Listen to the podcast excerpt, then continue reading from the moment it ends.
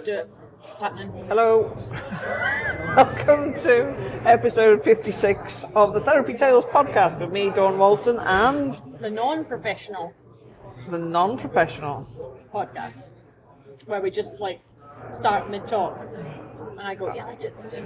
Yeah. Yeah, yeah. I'm Jessica Probst, professional canine behaviourist. Oh, wow, okay. that tells you everything you need to know about today's podcast. We're professionals that have fun. How about that? And I'm, I'm an expert multitasker. Okay, cool.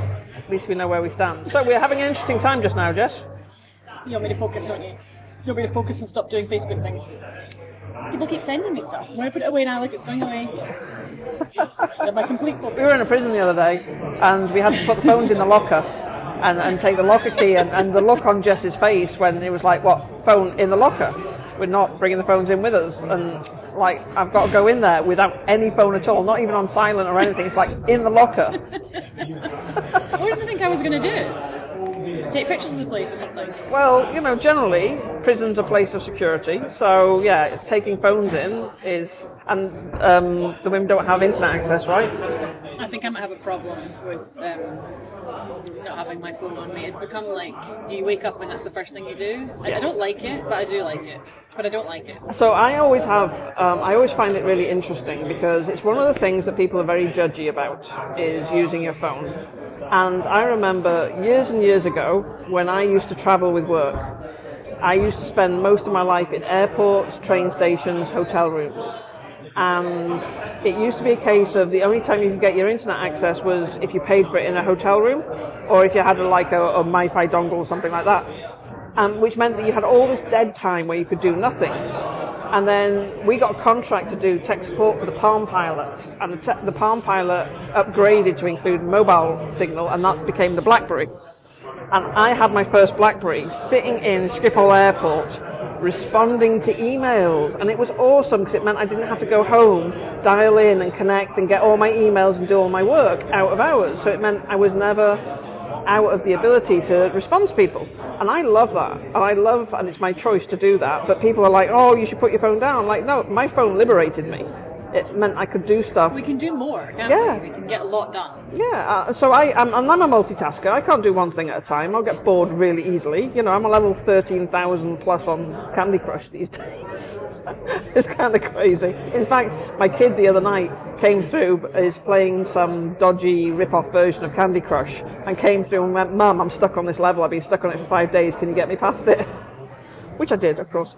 So yeah, I um, I like that I can stay connected, but some people I think maybe have to stay connected, and that's where it becomes different, right? Well, I, I mean, I get constantly emergency. I mean, it's not even funny anymore, right? Like every three minutes is an emergency Yeah. message about this dog. The today's one was really funny. I need to share it. Is that all right? I guess so. No names mentioned. It's fine. So, um, recently adopted a few weeks ago a Labrador uh, who's an ex gun dog, and it really likes to pick up things. It's really good at picking up things, including small dogs. Just about spat out my tea. We were just sitting chatting, and just started laughing hysterically, and there was this this line of he likes to pick up things, including small dogs. just like. Okay, that's saying something very different, but that's what people do, right? They say it, it nips or um, it's a bit grumpy, and and It's an absolute phenomenon that people's emotions for their dog completely overshadows and overtakes any other thing. So regardless if somebody else got hurt or the intention to harm or Yep. scared, last night in the class there was a German Shepherd that, that came along and she's been asking me for ages. She did a session with Michelle. She's come so far. She can now walk past dogs, but she wants to join the group, and I'm really reluctant because this is going to sound really strange. I've been working with shepherds all of this week, but most shepherds I don't want to join the group walks because they're they have specific fixed actions, and unless you come along with a shepherd that's got a lot of early doors training, I know exactly what's going to be doing. Yeah. Its fixed actions are not pretty, so they are lunging, barking, intimidation, and a lot of stress. And so it stresses other dogs as Yeah, well, yeah. and for me and for you and for everybody. So I want to I want to protect the dog. I want to protect the owner. We need to do so much work to get to the point. Anyway, the dog the dog came to the class last night and she basically stood and watched us. So I went over a few times. We're outside. Went over a few times and you know showed her what I was doing and she goes, "I can't hear you." So I gave her some you know instructions in her own. and um, he was barking a lot, but she wasn't. She just didn't listen. So when I said, you know, if the dog's barking, take some time, turn away. You know, there's a whole park here, so just walk away. Get the dogs come down, come back again. She just wanted to stand and watch and not really participate, which is fine. Some people behave like that, and okay, it's weird that you're paying, but fine. And then on the walk after the class, we went for a walk together. Everybody was off the lead, milling around, not really play. We don't really allow rambunctious play, but you know, milling around and kind of interacting and being cool. And she said, "Can I let the shepherd off?" And I said, "Well, why don't you take the dog away from us and let it off a little bit over there?" she said to me, she's the dog's got fantastic recall and it's not interested in the dogs. So she lets it off. What does the dog do? Comes bombing over to us, barking its head off. And I said to everybody, I mean, we had a, we had a good good 15 seconds before it reached us. So everyone get your dogs down. Everyone did that. The dog then went, oh, I don't have anything to do here, and then buggered off back to his owner again. So I went over to her and said, you know, we need to do a little bit more work, perhaps in a long line first, or like, there's no way she's going to get a new collar, not in a million years, right? Yeah. She, has got so much basic stuff to do first. Yeah. Um, and she goes, oh, he's friendly, he's fine. He's got, you know, he's got good recall. I'm like, yeah, but he's intimidating. And my puppy screamed and ran from him because Yeah. he scared her. Did you see that? And she looked at me with, like, she almost winced her eyes, like she was going, you're wrong. Like, my Yeah. dog would never do that. And she Yeah. was, was a bit of anger about it. Yeah, yeah. Um, and then I'm equally angry because my puppy's like three inches high, Yeah. right? And yeah, she can cope with it because she's dealt with a lot in her five months. But that's not fair. I don't want anybody to be stressed by anybody's dog. No. So, yeah, we're at, we're at loggerheads there because she's not seeing what I see, Yes. but then I'm the professional, so she better listen. Yes. So um, the phrase that has come up, um, we'll, we'll talk uh, as we go through about the, the dog this week, is the Disney dogs. So we were talking Hollywood dogs, but actually I like Disney dogs better because Disney, um, the cartoon characters take it's stereotypes, aren't they? They're stereotypes that take kind of key qualities. So a Disney dog, as well as usually having a voice, so we can kind of see them as a little person, has all the best qualities of a dog And very human qualities. but very human, all the human characteristics that make them an appealing character in a Disney film. So we all think that we're going to get a Disney dog, that we have a Disney dog. The and hero, maybe? Because a lot of them tend to be heroes, don't they? they, they do tend to be heroes, so we, we attribute um, goodwill and good intent to the dog. So if something bad happens, it's a good dog, it has good intent, it's a, of good character, so it's a Disney character, um, and something bad's just kind of got in the way of that. As opposed to, well, maybe my dog is the villain in a Disney cartoon or something like that, you know, and, and that would be horrible to think of. We'd hate to live with a villain, we wouldn't want to live with that. So one of the um, the names I wanted to give to the mentoring project that I'm doing for trainers was it's a good dog but which is hilarious if you're a dog trainer because we're always getting emails or, or messages that start with it's a good dog but Don didn't think it was a good idea for the general public because they won't get it. But dog trainers absolutely will get this. So our, our instinct is to say you know the, the good dog part I think is the bond that we have that the the connection Yeah. that's there that we've you know all these memories we've got together. Puppyhood is a huge bonding time lots of oxytocin and we're not recognizing there's a, a big change there's a big shift that happens. Almost Uh, like the metamorphosis thing we were talking about yesterday Yeah. with the caterpillar turned into a butterfly they are completely different although they're the same they're completely different Yeah. and there is a big change that happens from puppyhood and adolescence And of course, we talked before about oxytocin and what it does. It, it swells up your blood vessels, which reduces your blood pressure. So there's a physiological link, and we've talked, we've joked before about you can't be angry when you're carrying a puppy, right? It just isn't possible. And and so many people on the walks they get a chance to cuddle a puppy, and it, it just changes everything. But it's a very physiological change. Oxytocin swells up your blood vessels, reduces your blood pressure. and then of course reinforcing for us because we feel good Yeah, and then it makes us physically it doesn't really matter what the dog actually is. There's no measure of personality. We now think we've got this amazing bond connection, and it's the dog's kind of a 50 50 part of that. It just happens to be a puppy. So it's just physiology, but that, we don't want to know that. So it loves me, you know, and it cuddles me, and it came to see me, and then it doesn't love me, and it doesn't cuddle me. What have I done wrong? I've upset it. So um, my, my husband, we know my husband's a feeder. We've talked about this before, right? He's a feeder. So um, my cats get foot, food put down in the morning, and um, my husband's rolls her eyes here usually up before me. And the other morning, he was like, "Oh, the cats got really." I said, "Did you feed the cats?" He went, "Yeah." I'm like, "Why?" Because they were really anxious. I'm like, "It was nine o'clock when I got up. They're not really anxious by nine o'clock. They kind of had food last night." He's like, "All right." I said, "You don't need to feed them. I'll feed them when I get up." Okay. I would like to know what anxious looks like to him. Exactly. So this morning, so this morning we leveled up because like the day before yesterday was anxious, and I corrected him on that. And then I come through this morning, and he's like, "The cats are disgusted with me." Like, why are the cats disgusted with you? Because I didn't feed them. So I go into the kitchen, and one of the cat comes through, and she's kind of milling around the food bowl, kind of going. She's not even talking. She's not even shouting or anything. She's just kind of going, "Oh, you know, what, you're probably going to feed me." And he goes, "See." I'm like, what about that is disgusted? What what attribute of this cat are you seeing as disgusted? There's no food present. because I didn't feed her, so I'm interpreting that she's disgusted at me because there wasn't any food present. Did you hear when we went to the into the prison? Um, one of the women that I was working with. So I was teaching them how to do a leave with the Yes. the dog, the puppy, and she said to me, "Isn't that cruel?" Mm-hmm. And I had a moment of like, "What does she mean?" So I was I was teaching the dog to have a little bit of patience, uh, to not take the food straight away, and then to get the food when I say a certain word, like we could get it, or in my case, yes, right. And so her her take on it, which is fascinating to me because I'm so far away from that non-dog owner or someone who's been institutionalized for how many years? You know, 24 years Yeah, yeah. she's been in for, right? So um, I'm like, wow, how can a human see that as a And you different perspective? do stop and question yourself, right? Because that's the good thing. I mean, the, the thing about us is we're like, hang on a second, is it just me being deluded? Let me just stop and think about this rather than just go, don't ask a stupid question. I'm going to stop and go, is it cruel? Which is what you did, right? You've gone, is it cruel? Well, I, I, it helps me understand the human's perspective, right? So if an owner comes along and goes, she's withholding that food, what does that mean? But and, and hopefully, obviously, we're going to work with these people again, these women. So um, you know, we'll get a chance to explain more in depth. Yeah. But for for our listeners, um, that is a valid question. Why are we withholding the food? If the dog wants it, if the cat wants it, why not just give it to them? Yeah. But for a dog, we've got high expectations. We're going to go out into the world, and there's going to be things that they need to have some inhibition for, some self control. That was the word I used um, when I was working with her. The dog has to, has to show some self control in other areas of life. Otherwise, it's just an animal. Yeah. I want it, I'm having it.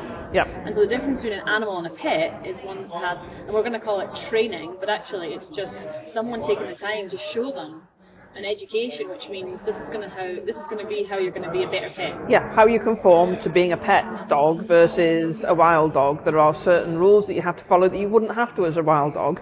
And a lot of them go against some of the fixed actions, which would be if there's food there, I'm going to eat it. What also makes it hard work because we've got to work to get the dog to do something against its normal, natural um, Yep. instinct. Yeah, absolutely. Jess turns to see what's something sparking over there. Um, so, so it is really interesting. So one of the things you were talking about was the fact that actually, if you think about the prey drive aspect of a dog or the, the thrill of a chase, the thrill of achievement, and it's the same with people. If you know you will always be successful, it's really no fun. If you play a computer game, the fun in a computer game is overcoming the odds and beating the boss guy or getting the right kit. And the, the thrill is like the frustration of dying too often in the game because you haven't got the right kit or you haven't worked out the right strategy. And then you just do it. But if you go online and you look up the cheat, you look up the strategy, and then you just follow that, yeah, you'll get past it, but you won't get any of that real good feeling and that sense of achievement for having done it. So there is a sense of achievement, but also there's the dopamine, right? Anticipation. Dopamine is anticipation drug. Jess If is you- once again. Why her dachshund? We'll just narrate the dogs that come in. There's one over in the far corner over there as well. A little white thing behind. Crusty type. Um, Crusty type. That's terrible. You're, you it's actually cruel to deprive them of the dopamine, right? If you're just giving them Absolutely. stuff. So this is this is what's happening when I take dogs for, in for residential. Um, I think what people think, or what the public think, is that you just batter the dogs, or you correct them or punish them for these Press behaviours. them within an inch of their life. Yeah, and I'm sure there are places that do that. But um, what, and of course, the opposite of that is um, just let them be. Yes. just allow them to do whatever they want to do? And the answer is probably somewhere in the middle. You know, life isn't black and white; it's very grey. Um, and we've got to we've got to find what works for the dog, and therefore it's not possible for me to say what normal scale of time is. So this is a great opportunity for us to talk about Atlas. Yep. So Atlas is the uh, Vizsla that's uh, with me this week. He arrived on Sunday, so we're on day four, full day four with me. And for the first time this morning, he approached me. Normally, I have to go in and I've got a dog room, which is bigger than a normal crate, and under the stairs, kind of Harry Potter style dog room. Yep. I should call it dog warts. Has that been taken, do you think? It has. Tamed or Totally has. Um, so, and I've got uh, just a, just storage in there. I've got an airline carrier for a medium-sized dog, and Right. he's not a medium-sized dog. He's quite big, and he's been taking himself into this. It's like Right. a big cat carrier, and he's like hiding in the cave, right? And wherever Yeah. he can, he hides under the couch or the table. He's going into the cave, and I'm okay with it. I don't feel sorry for him. No. I'm not getting emotional about it.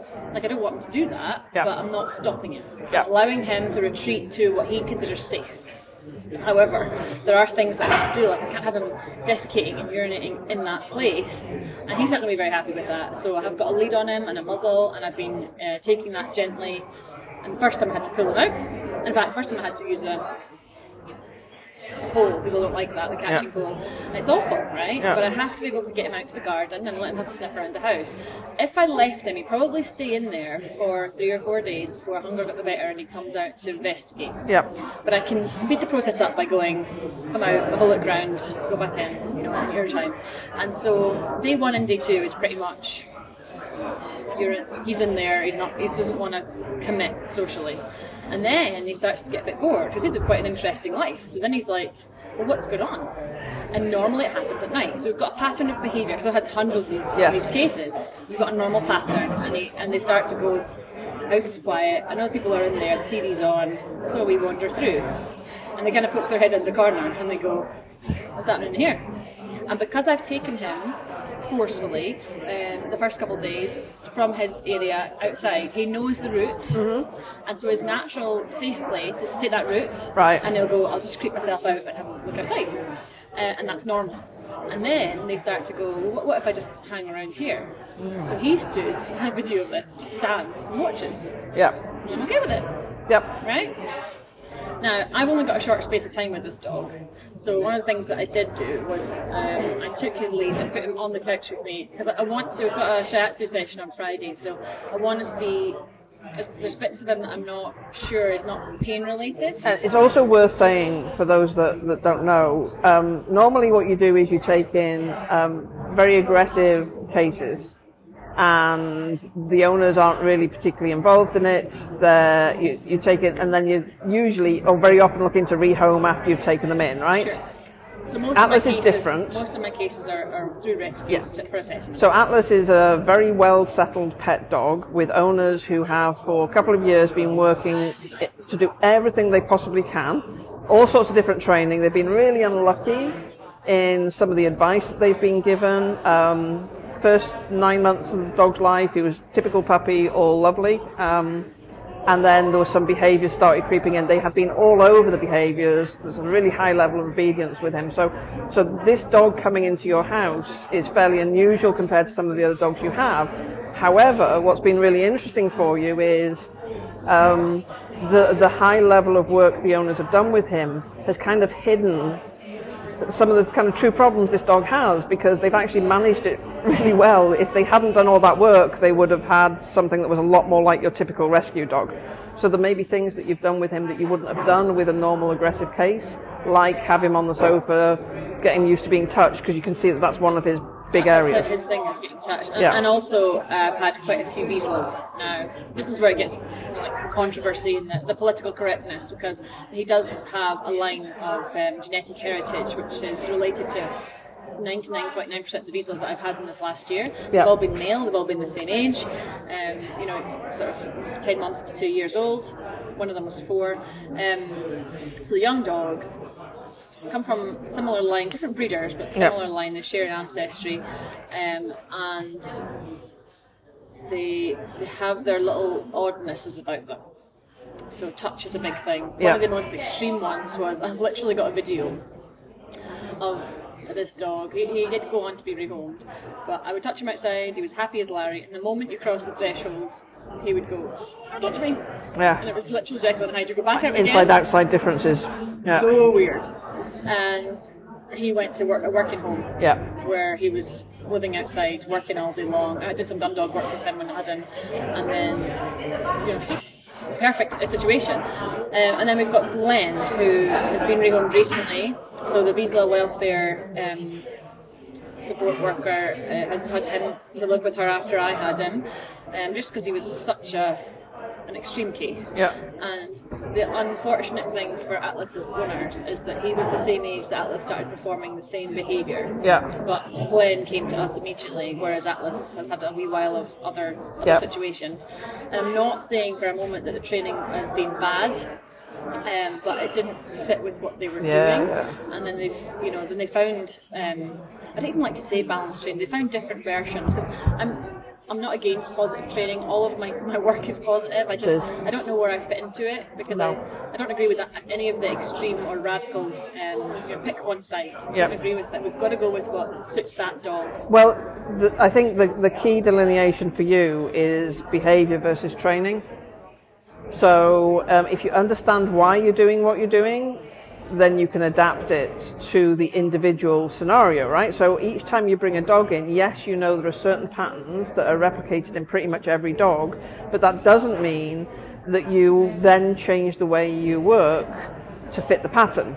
You still work with the individual dog, and then you go, aha, I was expecting this to happen. This has started happening now. That's that's okay. I could predict that. Or, hmm, this is unusual. This behaviour doesn't tie in with what I'd expect. What's that about? Maybe it's to do with pain. Maybe it's to do with genetics. Maybe it's to do with something else. It's, there's such a, a like a lot of things. Like if he was mine, Detective work. Um, I mean, he's starting to do scent marking already, sexual behaviours. He's not been neutered yet, and out of 60 trainers that they've, that they've spoken to and worked with, not a single person has said to them, Have you considered neutering? Because when I first started, like 20 years ago, neutering was like, you just do it.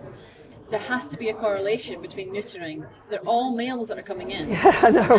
I know. And this is not just Vizslas. I work with a lot of dogs. Yeah, yeah. They're all males. Really and it's, unusual it's happening the moment puberty hits, right?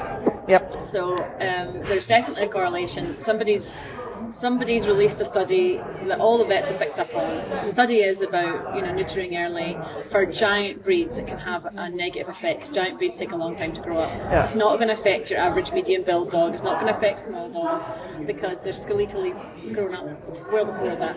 Um, but we've got all sorts of conflicting advice. I've had a vet say to me testosterone doesn't affect behaviour, and I, I've just hit the, my jaw hit the ground and gone, "What planet? This is a vet, you know." Anybody who has teenage kids, like hormones, everybody, But all behaviour is affected by hormones, Yeah. not necessarily testosterone. No, I know, but that's the point, though, right? So, it's like many people, I'm sure, wish they could neuter their teenage boys.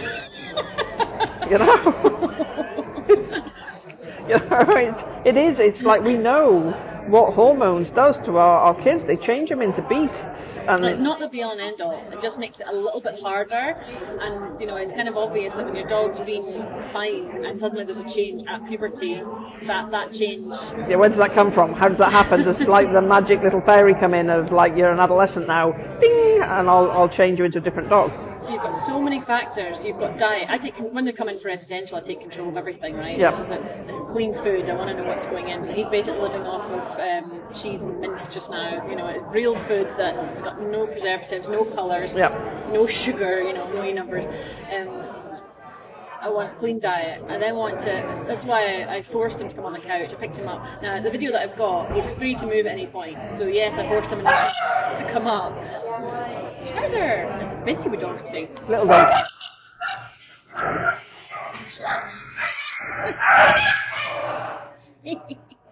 I thought I was going to have to get involved there.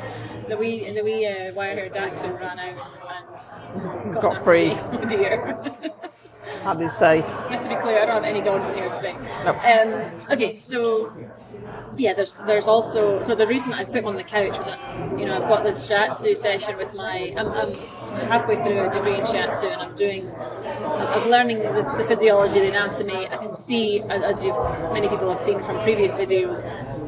uh, what parts to touch to see where pain is, um, muscles, you know, stretching, things like that. So there's bits on him and the way that he has put together that already got red flags for me. Yep. It doesn't mean that's just about pain, but it's a one more factor, right? Yes. There's all these factors together. You're doing detective work. I mean, it is It's it's, like a detective investigation for every new dog. In the same way as every new client with me, it's detective work. It's it's a problem-solving scenario. It's a good It's way to look at it. not an emotional scenario. It's not a kind of, you know, this is what I think. It's like I, I have to build the puzzle. You know, we talk often about it's a puzzle piece, right? Ah, that explains that. You hear things, and you go, ah, now I know. So I have um, an introduction chat with my clients for, if they want it, a 30 minute just chat on the phone. Just to see if I can help, and, and well, I can help, but just so they can see if I can help. And um, you know, quite often they'll be like there, and and then they'll mention something, and I'm like, it's blooming obvious to me now. It's really obvious where this has come from, and it's not to them. They're like, these probably aren't linked, but I'm like, yeah, yeah, they're linked. They're, it's, it's linked, and you're, you're doing the same thing, you know. And and there's um there's a series called House, which is um, Hugh Laurie um, as an American doctor. And so when you first watch the first episode, it's really annoying because his American accent is not good. Um, so it's really hard to get past that. But according to some Americans, it's kind of appropriate for the location it is. Plus, we all know Fry and Laurie, and we see Hugh Laurie as the kind of Blackadder, bumbling idiot thing. So it takes a bit of getting over, but he's a diagnostician. He runs a diagnostic department in a, a private hospital in America, and he has a team, and they get the people that nobody else knows what's going on with. And his phrase is "everybody lies." So his team go and interview them, and then people only choose to say the things that they think he needs to hear, and then he does all the investigation. mean- they don't mean to lie. They don't mean to lie. It's not not an It's not, even, intentional. it's not even a lie as in to cover up. Sometimes it's a lie as in they don't realise that what they're doing is so. That's why the residential is so useful because you're taking the dog out of the situation. And we've talked about this before. Is the environment stupid? So the environment includes all of the things I've mentioned, plus Yep. the owner. Yes. And it's hard with the owners because they have their Disney dog, they have their puppy, and their puppy, and they're always thinking about their Disney dog, and then they glitch, right? They're like, this isn't my Disney dog. Oh, but it's probably something I've done. I'll fix it, and then I'll get my Disney dog back again. And, and dogs aren't Disney dogs. At the end of the day, the, the Disney dog is a real rare exception, and it is a cumulative um, summary, a stereotype. Stereotypes come from common traits, right? Yeah. So you don't get real Disney dogs. And we know now that environment is probably more than fifty percent of what we're going to get. So we can we can beat genetics if you like. So we might have a genetic predisposition, but we can if we if we knew about it, we could take a young puppy and go. I'm going to keep you on track by making sure that every tiny little behaviour that you do that looks upset when you get touched or aggression Yeah. is suppressed and given an alternate. Um, and we're going to make sure you feel really safe in all the different situations. Yes. So one of the things that um, I'd like to talk about is the underlying chemistry. I, I think it's fascinating to speak to different trainers, and as I've matured as a trainer, it's only taken 20 years. As I've matured, I'm, I've come to appreciate what different trainers bring to the table, depending on their what they cut their teeth on. So mine, Yes. my first degree was biochemistry. I'm always thinking about the chemistry of the dog. I can't help. And so when I meet another trainer who isn't, it comes from a different take uh, who might be a sort of radical behaviorism, for example, um, and thinking about Skinnerian quadrants, I'm like, wow, that's so weird. Yeah. you know, it's, it's interesting to have different outlooks on it. Yeah, and they can have not even considered. It's not even different outlooks, is it? It's like they're they're working on a small corner of the puzzle, and they haven't thought of the whole thing. It's like you know a farm scene where they're doing a tractor and they think they've got the whole farm scene, but actually there's a barn in the background, and there's a field next to it, and there's a chicken wandering along. So you've got somebody who's done the chicken piece, and somebody who's done the barn piece, and somebody who's done the tractor piece, and they think they know everything about the puzzle. But it's like, hang on, there's all of this sort of stuff. Yeah, but there's so much to it. So um, when I'm coming in from the, the body chemistry perspective, one of the things that I want to achieve is the positive chemistry. So how do I get rid of cortisol? How do I increase dopamine? How do I increase serotonin? How do I increase um, reinforced behaviours that we know dopamine's going to be, and, and Yep. we know now that dopamine's reinforced for anticipation, Yes. not even behaviour, but the things that come before In the behaviour. just before the behavior. And the interesting thing about dopamine. and also apprehension. Anything that yeah i mean it's just it's an anticipation covers like all sorts of things right? It's a, and it's a drug. It's a, this release of this hit of this is really cool but the really interesting thing about it is it disappears afterwards. And it disappears lower than it was so you've got a real motivation to get that anticipation again, Again, yeah. not the behavior. And if the if the drug, drug released is for um, doing a behaviour that's not desirable, like curling up in a ball because I don't want to be touched, if Yeah. that's what releases your dopamine, shit man, we're in trouble, right? Well, because you've not got any good chemi- chemicals to counteract it. So, you know, if you've got dopamine released and then you get serotonin for the behavior, then you've got another chemical coming in place. If you've got dopamine and then you've got nothing, you've got a void, then what you're going to feel is the lack of the dopamine. Yes. So um, another pattern that happens is that after four to five days, we get a huge surge of. Uh, well, I think it's a surge of sexual hormones. Yes. Uh, what I see and observe is um, excess licking of genitalia, um, interest in mounting, following dogs around, male and female. Yep. And, and it doesn't matter if they're intact or not. So, because I've had, this is the other thing that's a little bit different about me. Um, because I've lived with, I mean, we're, we're verging on a thousand dogs now in, in my 20 years that I've lived with. And that's a heck of a giant study, that's a lot of evidence. So if someone comes along and says, well, that's not true, well, actually, I I have to, I have to it might not be true why it's happening, but it's, Yes. I've seen it, this is evidence, yeah. you know, and it is happening over a certain period. You know, it's not initially, there initially seems to be fear period, um, withdrawal, and then it's inquisit- inquisitive behaviour, uh, exploration, sniffing first, and then we get the sexual outburst. Yep. And it's it's excessive.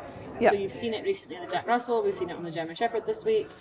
Um, these are just recent ones. Yeah, Jack Russell riding the back of Tristan the Marley. While Tristan's just going, give me my frisbee. What's this thing on my back? Give me my frisbee. And it's not just the one dog, it's you know two No, no. well, and the Daxies. But the Daxies, because they work as a pack, they're actually related. Um, they don't take a lot of nonsense because they stick up Yeah. for each other. Whereas Tristan's got no one to stick up for him except me. And his frisbee. and I'm just be doing it because I think it's hilarious. that this dog that once would have gone, I'm not having this, is now going, I'm so tolerant. So there's there's two different types of stress hormones. There's the adrenaline, um, which is an instant hormone, and if you think about what's happening with adrenaline, that state where your adrenaline is released is a state that gives you the best chance of surviving. It's really critical. So it's it's getting you ready so you can fight without feeling pain, so you can run away without feeling exhaustion, so you can stay really still, still without kind of getting cramps and all that sort of stuff. So adrenaline is designed specifically. Strength as well, like mothers lifting cars from Yeah, that's what I mean. The, the fight without feeling pain and things like so. So adrenaline is specifically designed to increase your survival chances, and it's designed to be released in a hit for a period of time. Having adren, having the ability to run without exhaustion, if you think of the physiology for that, is not good long term for you. But then you've got cortisol, which is the stress hormone. Now, cortisol is a slower release stress hormone designed for when you're in an environment that's not safe and at any point might need to tip over into the adrenaline based response. So, if you think about the, the primitive need for cortisol and what it means, it means you're in a camp and just round the corner are the saber-toothed tigers. And at any point, you could round the corner and you're going to need to do that. So we don't want adrenaline in our system all the time because that would be really bad physiologically. We want cortisol so that we can um, adjust things. So cortisol adjusts a few other things, such as having babies when you're camped next to a pack of tigers is really stupid. So cortisol inhibits the reproductive system because from a survival perspective, reproduction is the lowest need. Unless you could instantly create a baby, in which case it's like, I'm gonna die, quick, pop out a baby. That it's it's got So no we use. see that in human studies. So uh, girls that are obese don't tend to have periods. So and actually the opposite. So anorexia, the minute you're anorexic, you don't tend to have periods. as well. Yeah. so um, extremes of, of extremes, but also um, somebody who's experienced trauma, their physiology, when you look at chronic fatigue and fibromyalgia and all these things, they're all related to your body and your brain thinking you're unsafe all the time. So I'm not safe. I'm releasing cortisol. I'm releasing cortisol constantly. I've got a constant cortisol, which means our whole physiology is adjusted. Your metabolism's adjusted because if you need to run away, you need like basically a can of Red Bull, right? If you need to run away.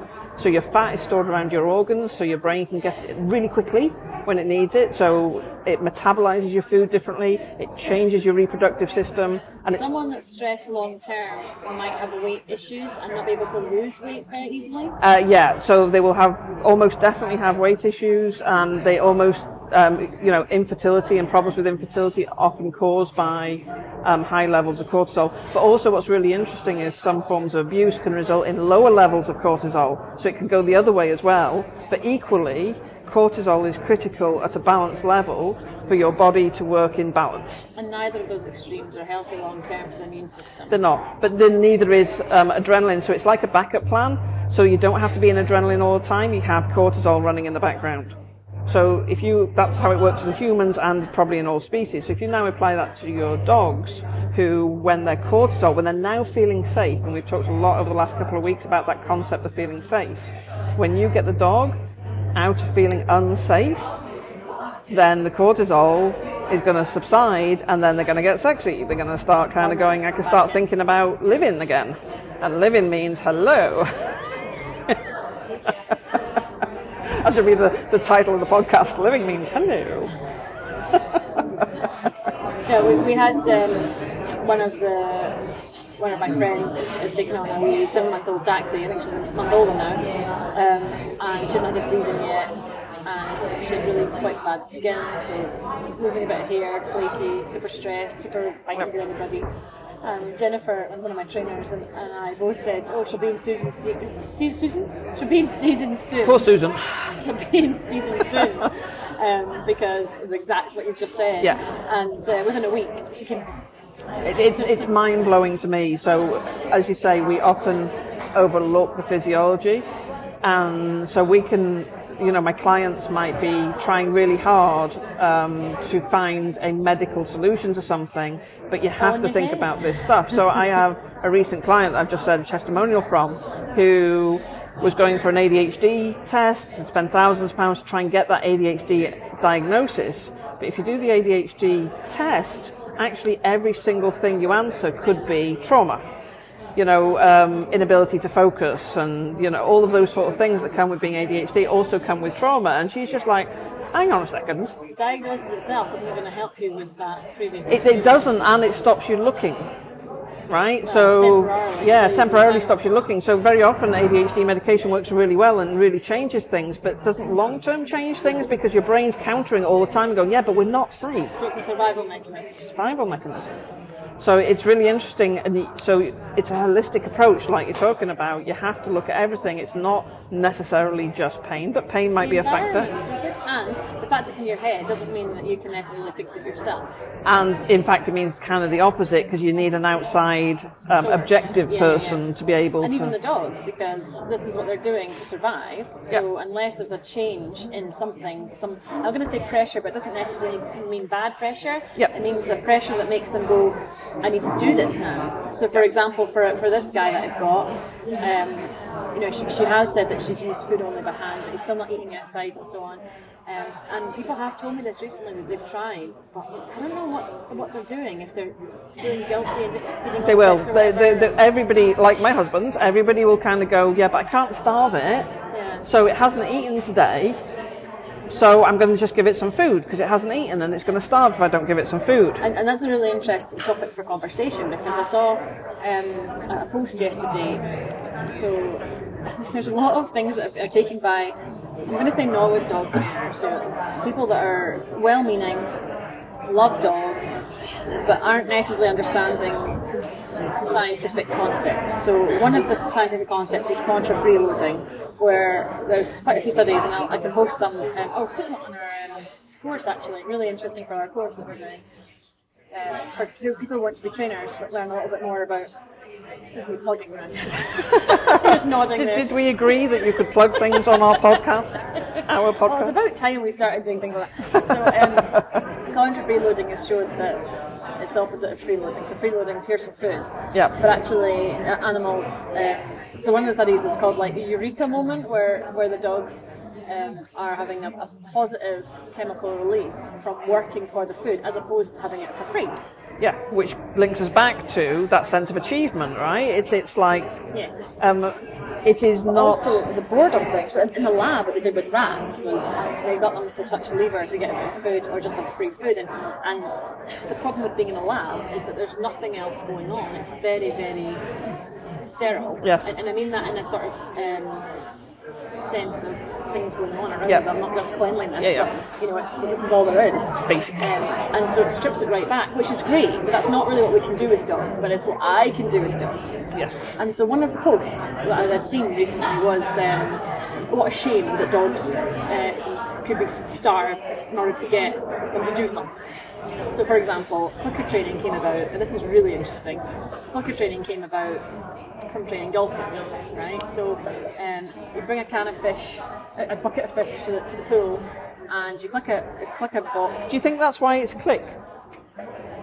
Because dolphins make a clicking noise. It's good. Maybe that's why maybe I started that. So they click the box and they threw a fish. Yes. And they click the box and threw a fish, and then so the, the the dolphin very quickly establishes that click means fish is coming. And they do this every single day, and then one day, imagine probably four or five days later, they go out with a bucket and they don't click, and the dolphin goes, well, how am I going to get this? And frustration builds, and the dolphin might move to the side a little bit, or come out of the mm. pool a little bit, or do something, Yeah. and then they click. And the dolphin goes, so if I do that behaviour again, I'm gonna so that they can shape by yeah, yeah. little little bits, right? So how do you get a dolphin to jump through a hook? Because you can't physically show it, and you can't throw it through. Right, so you, you shape it until it does it. But what they did was they starved the dolphins. So the Yeah. dolphins go, how do I eat? Yeah. I do this? But then they realised the dolphins really enjoy working and doing stuff, so that was fine. But initially the research was about starving the animals. Right. Unethical. Yes. However, consider because that's that's what we can see, right? Contra Yeah. freeloading means um, the dog is enjoying doing, or the animal's enjoying doing something instead of getting for free. Yeah. Um, and so some people have run with it and gone, well, let's not feed them at all in the bowl, which Yeah. I agree with. Yeah. Um, let's do something interesting with the food because what would they do in the wild, or if they were feral, they'd have to expend energy to get energy, Yeah. rather than just do what your husband does, which is You obviously understand the amount of food that you give your dogs, and you're always you're, you're checking their weight and their health and all these sort of things. So whilst you might not give food in a bowl, that doesn't mean they're not getting a daily food allowance. Yes. And that's then we also need to important. the ethics when we're dealing with a dog like Atlas, where um, what I want in a short space of time is for him to come out of his negative chemistry and come into positive chemistry. Yep. And if I were to feed him every single day as a bowl of food, Yeah. it would take me longer Yes. and he would be in his negative chemistry longer. Yes. So for me, the ethical question is if I withhold the food and get him to choose to come out looking for it, Yep. I'm not really withholding, I'm just getting him to do something different to He can, he's always got food available. The difference is he's just got to make the right choice to get it, right? So you're not withholding food. You're not saying you will not get food all day until I decide. You're saying you get food, it's here, come get it. And he can choose to not go get it or he can choose to go get the food. So it's not quite the same as withholding food. We should send this podcast to the guy, the reporter guy that was on TV with his Romanian rescue. Yes. So we've dealt with quite a few of these Romanian rescues that will hide behind the couch and not come out. Yeah. And the owners, ultimately, for six months, will have a dog that's hiding behind the couch. Um, and they'll feed them behind the couch. Yeah, Sophie. So I come along and say, no, no. And he actually put a picture up recently of a, a bowl of food that he was going to give to I her. saw that, It's like, yeah. what a waste, right? Yeah, yeah. you know, if you're having problems bonding with the dog and the dog's scared, use your food to encourage behaviour, Yes. right? And then the behaviour itself becomes a familiar thing, which becomes safe. The dog goes, I feel safe now. I know what, what you're doing Exactly. rather than here's some food I'm going to bring it to you. So we had a case, um, Rob and I, and we both did the same thing. I spent 40 minutes on the phone for free for her, and then Rob went round and charged her, and we did the same thing. Yep. Say, don't feed them, don't feed the dog where the couch is. Move the food to the middle of the living room, and then move the food to the kitchen. And within a week, you'll have that dog coming out of that space. Yep. Um, and she tried it for a few days, and then she collapsed because Couldn't the dog wasn't eating, so she Yeah. couldn't do it. And she ended up giving the dog back to the rescue because she couldn't emotionally bring herself to not feed the dog in that state. So she's effectively feeding the dog in the cave, Yep. and the dog never has to leave the cave. Yep. And this is the thing, right? So Where's um, the ethics in that then? that that's the problem, right? Because we're thinking Disney dog, but we're having If I to feed it, it will be fine. yeah, but If we I love it, it will be fine. but we don't have a Disney dog, so we have to treat it as a dog. And sometimes it's the rip the ban- band-aid off idea as well. Sometimes we need to do something because we know where it'll get us to. Because what's the alternative? The alternative is a dog goes back to rescue, a dog gets put to sleep, a dog bites. So it's our job. We're, we're the dog's managers, you know. But isn't it interesting that that person would rather not see the dog and put the dog away and pretend everything's fine than just do something that makes them uncomfortable?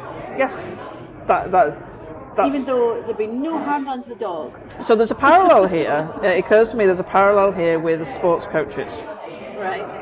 So, um, a sports coach isn't the best friend of the sports person, and it's well known that for a sp- sports person to be successful, it's not about physical ability; it's about their mindset. You know, the real successful ones always have a sports coach, and I'm I'm thinking like Tony Robbins is flashing this massive.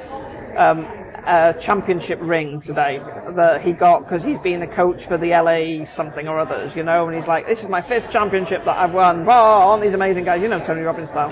Um, but that mindset um, of sometimes I'm going to make you do something that you're not going to like to do because I know it's going to get you to where you want to go.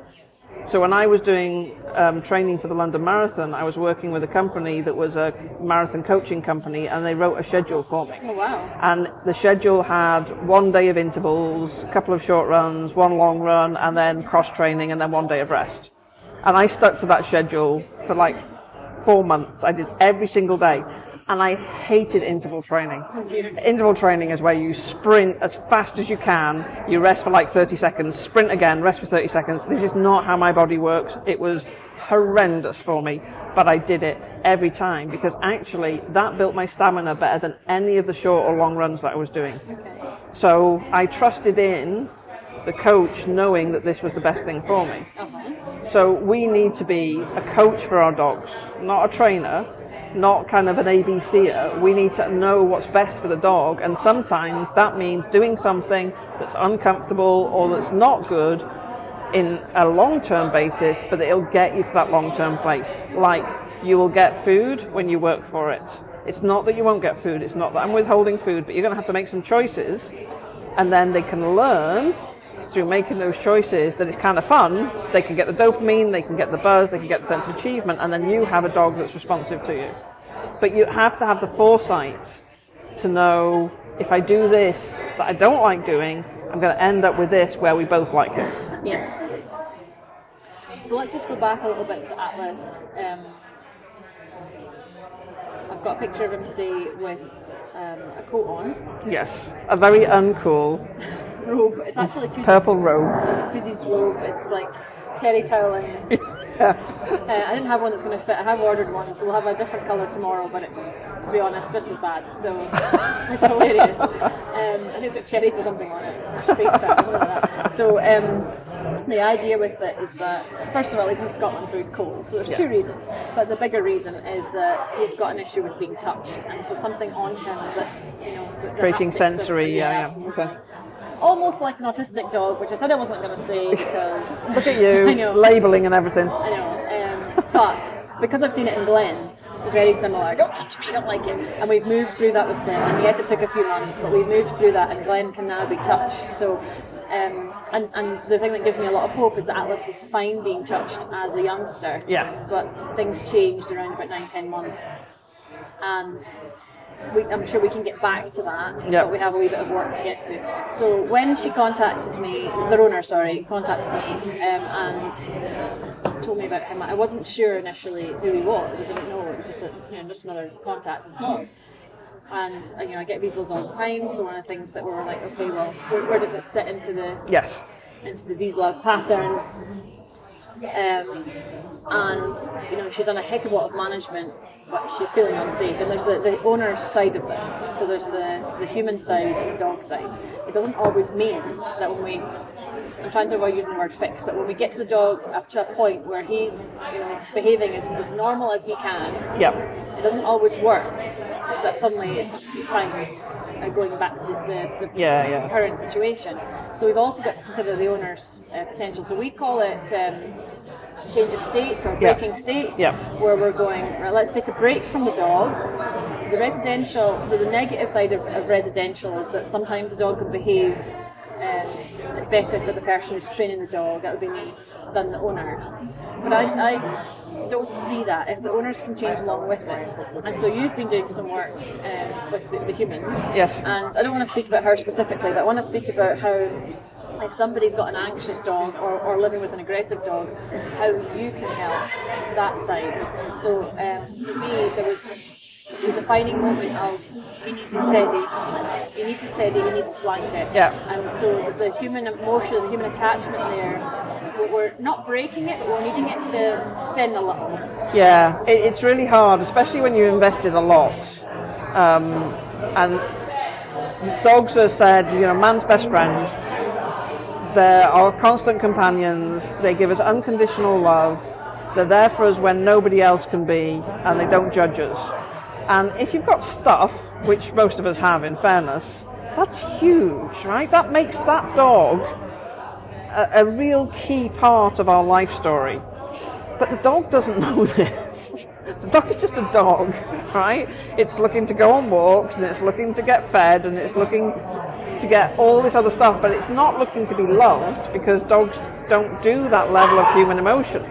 You know, you're expecting a lot if you're expecting your dog to reciprocate on that. So it's one thing you projecting, but to expect your dog to deliver in return is asking a heck of a lot from an animal, and it can't do that. And then what happens is when it doesn't do that, you feel that your dog doesn't love you, and your dog becomes. I mentioned this the other day. It's like you're in an abusive relationship with your dog, right? You can feel like you're in an abusive relationship. You're trying to people please the dog. You're trying to do everything. You're doing everything for it, and all it does is ignore you. Or all it does is go up to some other person and says, "Hi, I love you," and you feel betrayed. And and and you know we're creating that abusive relationship with our dog by not seeing it as a dog by projecting all these human qualities onto it. And then if you've got stuff, and if your dog's got you through stuff, then you can never, it- like, not never, but it's really, really hard to shift your mindset to be kind enough to your dog to see it actually as a dog and not put all these massive expectations on it that it can never meet. It can never meet those. It's not fair on it. So um, we've spoken about breed-specific needs. So we, when we when we take, obviously we've selectively bred dogs artificially for certain traits, certain looks, certain behaviours, um, and when we take a dog on, one of the, the things that I, I believe that we should consider is how do we meet the dog's needs, Yes. not just what the dog can give for me or to me, but what can I give to the dog to make sure it's happy. If you want to know about happiness, look back in our previous podcasts because we've done a whole section on happiness and what I keep putting in air quotes. Yeah, we've got air quotes going on massively here. Sorry, I'm going to with the air quotes. Happiness. So, Jesse's um, air quotes are like single. My air quotes are always double.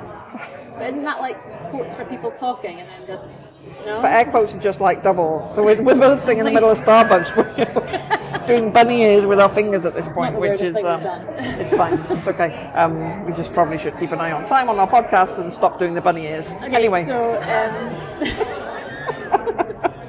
we were going to make this a professional one. aren't we? oh right, sorry.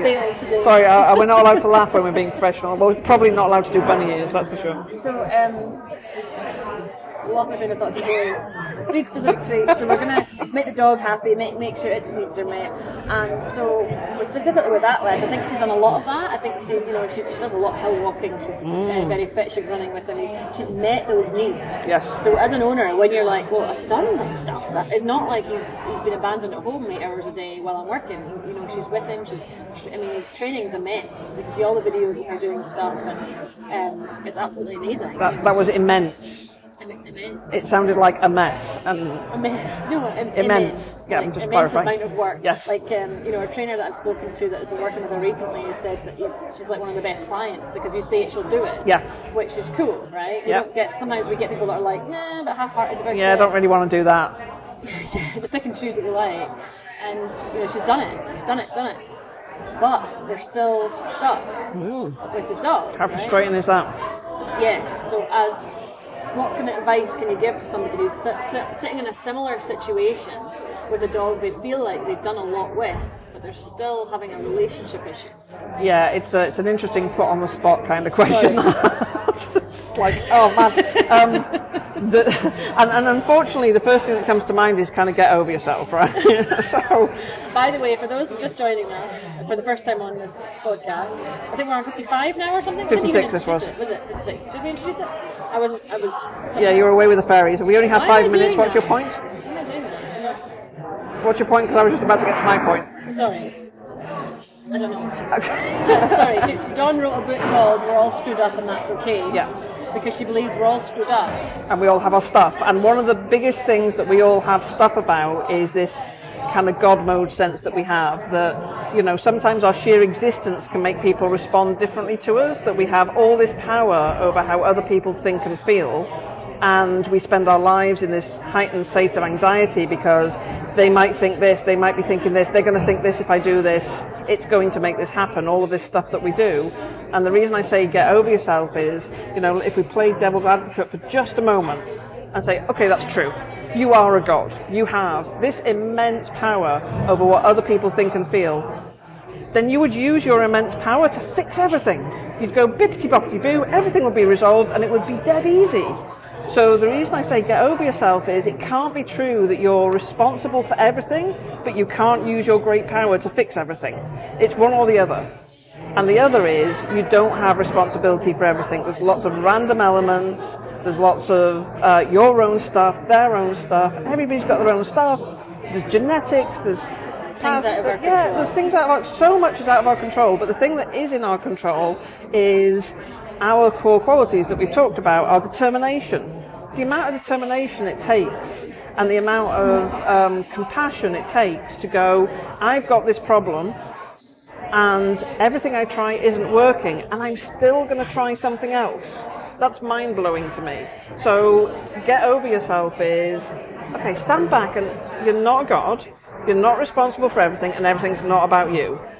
And if you can see that, which is what you do, you're able to just see the dog without all the messiness of all the emotions and stuff around it, then you can kind of get to that place that you want to be where you have this great companion and you can be in each other's company because you're not putting all those expectations on just an animal. It's asking a lot. And actually, the minute you kind of drop your expectations, you tend to get the animal you want because you can just enjoy each other's company without being all judgy and stuff. Not sure that's the best way to end. Judgy and stuff. Get, it is it is get over yourself. So um, I was talking to somebody a little while back, and they were saying somebody has said to them that your thoughts aren't real. Stop believing your thoughts. And for them, they were an addict and they were a recovering addict, and for them, this was a real moment because they believed everything that was happening in their head was a truth. And it, it's not. Nothing's a truth. It's just your unique perspective. So being able to step back, go, this is the way I feel. I absolutely accept that, but it doesn't mean it's true. Then allows you to engage some of the other qualities that you've got, like your determination, etc. And and with Atlas, there's an immense amount, as you say, of determination, of willingness, of, of things to try, and actually part of the shift has to be I'm going to get my dog so his welfare's great and he can live comfortably with us, but I'm still not going to have this amazing Disney dog because they just don't exist. Or if they do, it's like a fluke. It's a random fluke where you happen to have a big fluffy dog that hadn't taken any work, hit adolescence and didn't change, and has just been absolutely brilliant without you having to do anything about it. Not met many of those. No, that's why I mean that's the fluke. It's not the normal, which is what we think we should be. Good point to end our podcast on. Thank you all for listening.